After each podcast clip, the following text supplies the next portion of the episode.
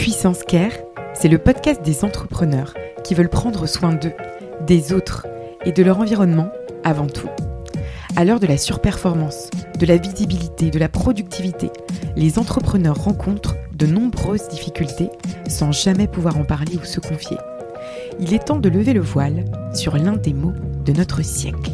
Ici Pauline Tréquesser pour Puissance Care. Bon épisode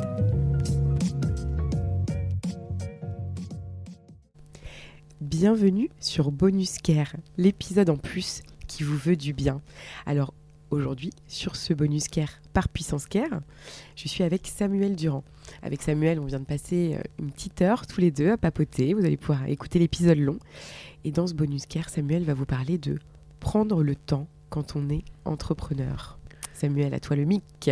Et merci Pauline. prendre le temps, prendre le temps, on peut l'entendre de plein de façons différentes, euh, d'un point de vue euh, macro, d'un point de vue euh, très micro. Je crois que la première fois que j'ai commencé à m'intéresser à cette notion-là de prendre le temps, c'était dans, dans le rapport euh, qu'on a au travail à travers le prisme de l'artisanat, qui est décrit par Laetitia Vito dans son livre du labeur à l'ouvrage. Et euh, elle, parle des valeurs de l'artisanat avec lesquelles il faudrait se reconnecter pour trouver du sens dans son job. Et là où je l'ai vraiment ressenti de façon la plus puissante, c'est quand j'ai rencontré un artisan qui fait des skis en bois à Chamonix, qui explique qu'en fait, il aime autant chaque étape euh, de la création de la paire de ski. Pas simplement le moment où il la livre et où le gars va skier avec, mais le moment où il choisit l'essence de bois qu'il va utiliser, le moment où il la découpe, le moment où il est en train de polir, même le moment où il ramasse par terre les copeaux de bois qui sont tombés pendant la fabrication. Parce qu'en fait, il valorise autant le processus que le résultat final, parce qu'il est dans l'instant présent. Et le fait d'être dans l'instant présent, je crois qu'on peut tous se l'appliquer même si on n'est pas artisan. C'est une notion de l'artisanat qui est super puissante et qui marche pour absolument tout le monde. Elle n'est pas facile euh, parce qu'on on a des journées qui sont toujours bien remplies. On est sollicité à, longueur de journée par un milliard de notifications et, de sujets, de gens qui nous proposent des trucs et des événements à droite à gauche. Mais en fait, dans la journée, on est capable quand même de faire exactement la même chose juste en pensant à l'instant présent plutôt qu'à penser à ce qu'on va faire après. Je donne l'exemple, un truc qui vous arrive tous forcément, c'est de recevoir plein d'emails. Et la fin de la journée arrive, il est 18h, et vous vous dites Ah non, je peux pas fermer l'ordinateur tant que j'ai pas répondu au moins à tous ces emails. Quoi. J'aimerais bien partir l'esprit tranquille.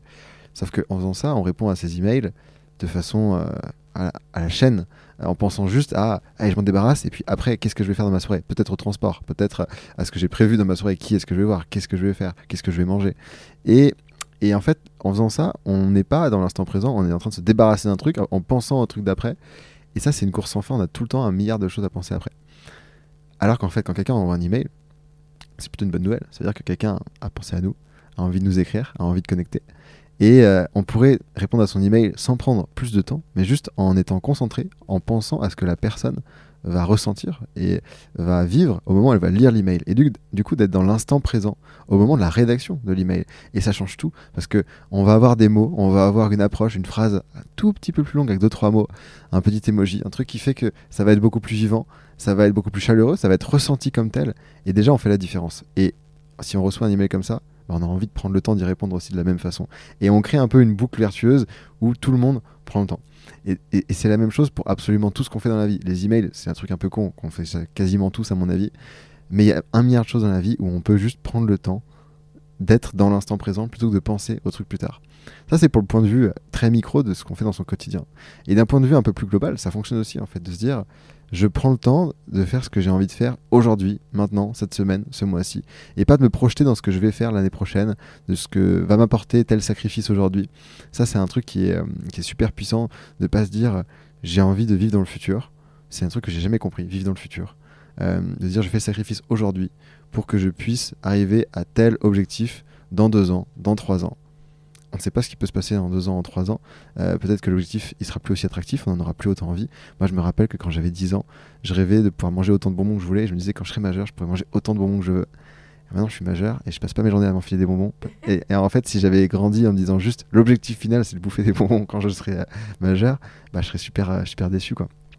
Et, et au-delà de ça, en fait, le fait de vivre dans le futur, c'est une course sans fin parce qu'il y aura toujours un truc plus attractif. La clé, quand même, du bonheur, ça reste baisser un petit peu son niveau d'attente et de se contenter de ce qu'on a, mais pas en mode réduction, c'est un peu triste, je me contente de ce que j'ai, oh ça va, tu sais, j'ai pas grand chose, mais ça me va. C'est plutôt juste, euh, apprécier des trucs du quotidien qui sont ouf et dont on prend pas le, sur lesquels on prend pas le recul tant qu'on est parce, qu'on les a parce qu'ils sont à disposition. Et je pense que c'est un truc qui on n'a jamais débloqué ce mode de la vie où ça y est on, profite du moindre verre d'eau du moindre truc. Mais il faut se le rappeler au quotidien. Et, parfois des petits moments un peu de grâce tu as un rayon de soleil qui passe sur toi et tu te dis là c'est là je suis bien là là je suis vraiment là au bon endroit. Et quand tu arrives à avoir cette pensée là et te dire que tu as le cerveau vide en plus tu penses pas à un truc à autre chose c'est tellement magique. Et ça essayer de retrouver quelques moments aussi précieux comme ça dans la journée c'est assez ouf et je vais, conclure un peu ce, moment en vous racontant un, moment un peu de grâce comme ça qui est arrivé euh, sur un, des derniers tournages. On prépare un tournage avec quelqu'un qui est super connu, qui, qui est un anthropologue euh, que j'adore, dont j'ai lu le bouquin plusieurs fois, euh, qui m'impressionne énormément.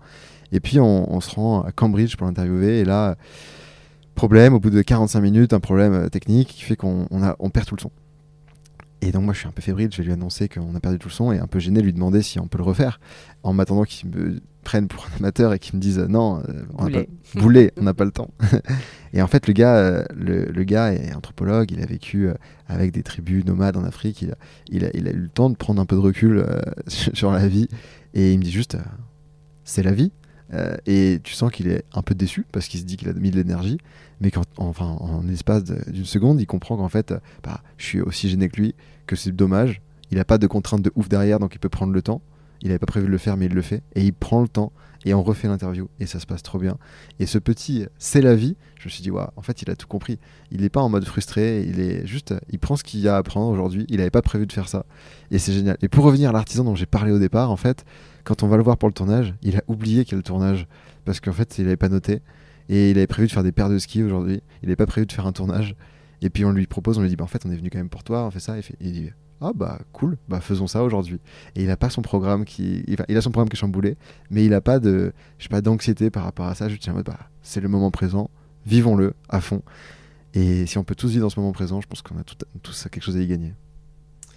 Samuel, c'était passionnant de t'écouter. Franchement, j'aurais pu t'écouter pendant une heure là. Prendre le temps de t'écouter, toi, Samuel Durand.